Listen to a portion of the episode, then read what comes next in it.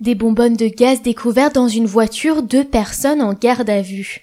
Deux personnes étaient en garde à vue mercredi après la découverte ce week-end d'une voiture contenant plusieurs bouteilles de gaz sans dispositif de mise à feu non loin de la cathédrale Notre-Dame de Paris, a-t-on appris de sources policières et proches de l'enquête confirmant une information du Figaro.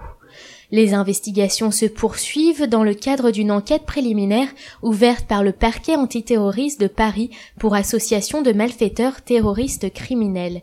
La section antiterroriste de la brigade criminelle et la DGSI ont été saisies dimanche après le témoignage d'un employé de bar qui avait remarqué la présence d'une bouteille de gaz sur la banquette arrière d'une voiture, feu de détresse allumé et sans plaque d'immatriculation selon une source policière. À l'intérieur, les enquêteurs n'ont toutefois retrouvé aucun système de mise à feu. La voiture était stationnée dans une petite rue du 5e arrondissement de Paris, non loin du quai de Montebello, en face de la cathédrale Notre-Dame de Paris, selon une source policière. Le propriétaire de la voiture et un membre de son entourage ont été identifiés et arrêtés mardi. La France est confrontée à une menace terroriste élevée après une succession d'attentats djihadistes revendiqués par le groupe État islamique depuis un an et demi.